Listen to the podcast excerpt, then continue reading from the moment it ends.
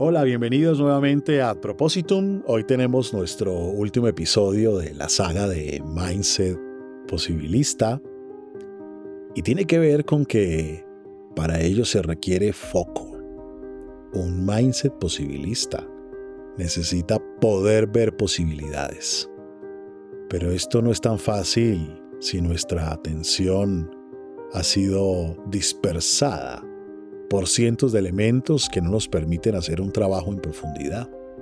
Es que no basta con ver posibilidades. Tenemos que elegir la mejor opción entre aquellas que vemos. Y la verdad es que estamos bien dispersos en la vida.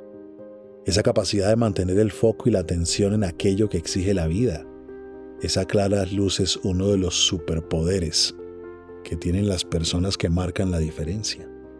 No es posible ver con claridad cuando estando a punto de discernir o de tomar una decisión o de llegar a una conclusión, te interrumpen los correos electrónicos, los mensajes de WhatsApp, los mensajes de texto, las 30 o 40 notificaciones de apps que te advierten de cosas.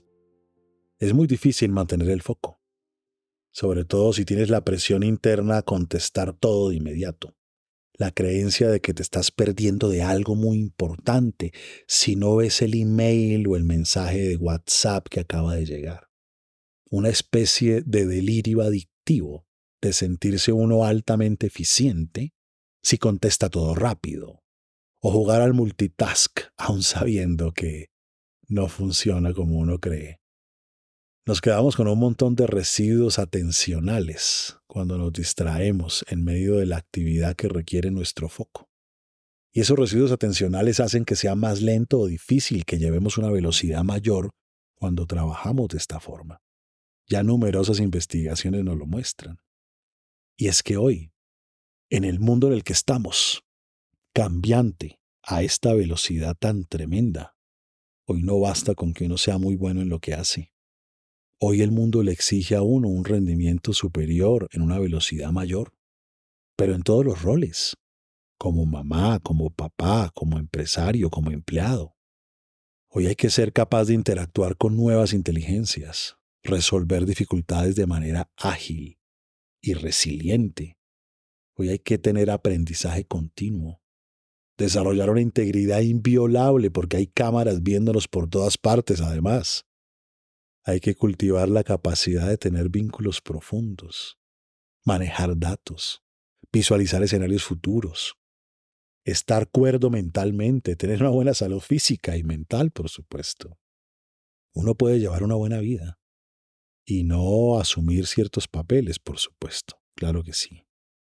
Pero a veces la vida te pone en un lugar en el que necesitas manejar muchas cosas, porque tienes dos hijos y eso ya es un trabajo tremendo o porque eres un docente y otros te miran, o porque eres el líder de una unidad, de un área o de una organización.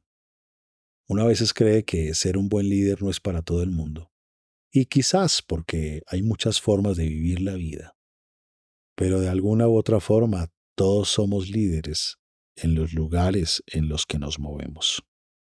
La atención es como un músculo, hay que ejercitarla.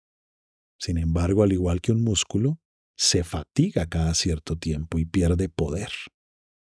En esta paradoja de sobreexigencia y de exitismo en la que vivimos, donde la sobreexigencia es precisamente la regla y se llega a creer que quien se mata trabajando es considerado el mejor, no hay nada más lejano que la realidad, ni el que hace muchas cosas al mismo tiempo, ni el que no descansa necesariamente tienen el mejor resultado.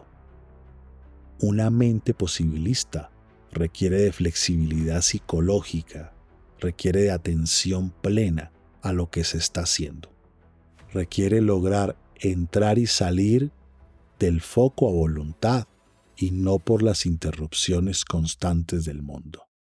Nuestro mindset se alimenta de aquello en lo que está puesta nuestra atención. Nuestra atención alimenta esta mentalidad nuestra. Si no puedes poner tu atención en ningún lado, estás en todas partes, pero no estás en nada.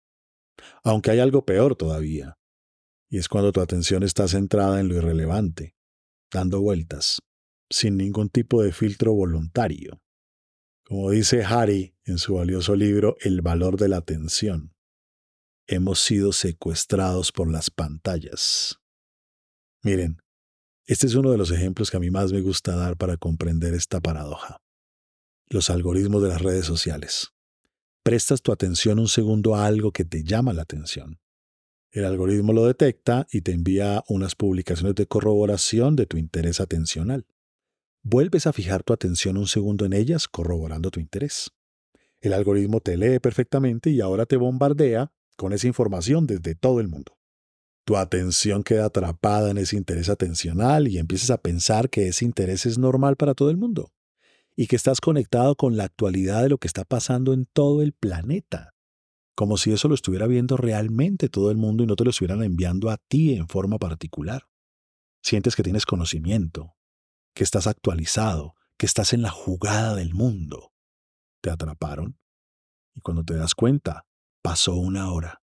Ahora debes retomar tu trabajo, pero eso te va a costar 15, 20, 25 minutos para volver a llegar al punto de atención y de concentración que tenías antes. Fuiste capturado por la Matrix. Perdiste más de una hora completa del día. A veces una vez al día. A veces tres veces al día. Perdiste dos horas de sueño. Perdiste unas horas con tus hijos, con tu familia. Quizás no te parece emocionante que tus hijos te digan algunas cosas, o no te parece emocionante estar con tu pareja, porque como que es mucho más poderoso ver los tsunamis de TikTok, las peleas salvajes callejeras con cuchillo, los contenidos humorísticos, la moda actual, los bailes hipersensuales, todo a la rapidez del movimiento del dedo. Pues bienvenido a la era del antiaburrimiento. Una solución mágica a la insoportitis de una vida poco apasionada. ¿Y a quién le está pasando esto? A todo el mundo. A los niños también, por supuesto, atrapados y capturados en las pantallas. ¿Crees tú que puedes ser un líder exitoso alguien que vive distraído? ¿Crees tú que puedes sacar adelante un emprendimiento alguien que vive distraído? ¿Crees tú que puede uno ejercer la paternidad o la maternidad en el mejor nivel si vive distraído? Obviamente ya sabe la respuesta. El asunto es que tenemos esa creencia de lo instantáneo y lo urgente. Esa pistola en la cabeza que dice que hay que responder todo y hacerlo ya. Miren eso tan particular. ¿Sabes qué sucede si respondes los 100 emails diarios que te llegan, tanto los relevantes como los irrelevantes? Pues que esas 100 personas que recibieron esas respuestas van a contestarte diciendo algo. Y tú te vas a sentir tentado a responderles de nuevo, ok, perfecto. Entonces ya fueron 300 emails entre idas y venidas. ¿Te parece raro? Quizás lo hagas por decencia y respondas todo. Quizás revises todo, hasta lo innecesario. Pero entonces no duermes bien o multiplicas por tres la pérdida de tiempo. Y así, sucesivamente le das y le das al trabajo. Y quizás un día te recuerden como alguien muy decente que murió de un infarto por exceso de estrés. ¿Te parece un poco exagerado mi comentario anterior? Tal vez la Matrix donde estamos atrapados no te permita verlo. Solamente piensa en lo siguiente.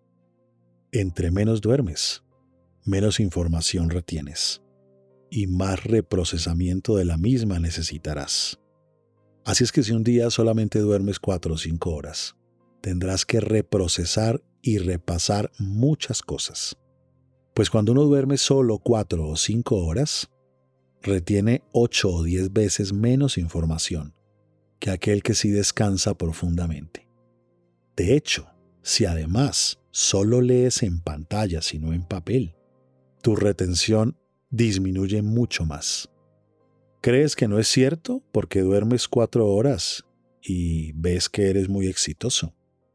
Eres de los que se cree tan brillante que esto le pasa a la gente normal, pero a personas excepcionales como tú no le sucede. quizás más que distraído tengas un problema de soberbia también. Este es un tema serio y uno tiene que dormir y descansar.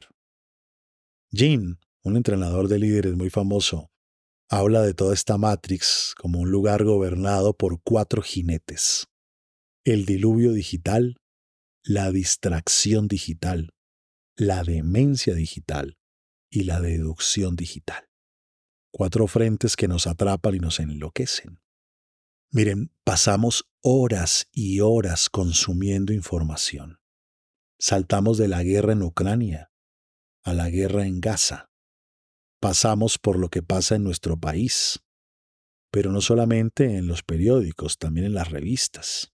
Y de ahí saltamos a TikTok y después al informe de la empresa o a los 30 grupos de WhatsApp que tenemos, los del colegio, los de la universidad, los de la maestría, los de la familia pequeña, los de la familia extensa, y de ahí, por supuesto, vamos a la revisión resumida de las noticias en Twitter, incluyendo las fake news, por supuesto, que viajan varias veces más rápido que las otras noticias. Claro que a eso tienes que sumarle que también tienes que supervisar la información que consumen tus hijos. Tal vez los datos de nuestra salud que tienes en tu aplicación que mide el azúcar, todo conectado al celular.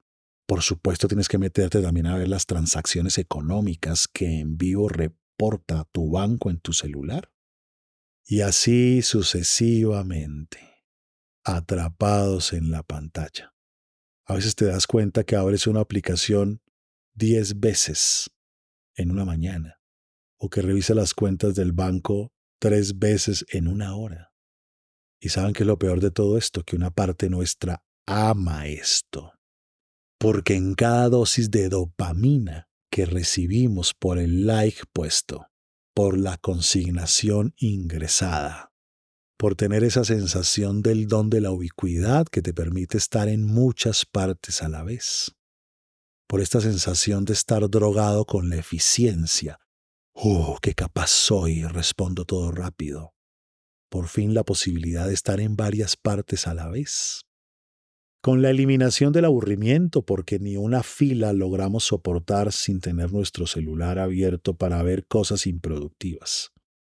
Esa creencia loca que tenemos que toda información implica poder y que somos importantes, porque estamos en la actualidad de todo a la distancia de un clic. Pero bueno, como toda droga, trae consecuencias a mediano y largo plazo. Tal vez ya las estés viviendo y ni siquiera sepas que tiene que ver con esto. Más fatiga, menos sueño, más insoportitis al aburrimiento, pérdida de memoria a corto plazo, ya no te sabes ni los teléfonos de nadie, dificultad para concentrarte. ¿Te parece poco? Pues agreguémosle más. Estrés, insomnio, ansiedad, y depresión. Tenemos mucho que pensar, mucho que actuar.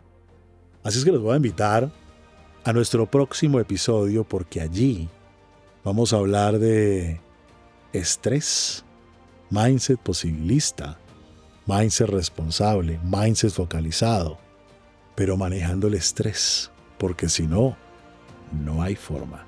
Nos vemos en unos días.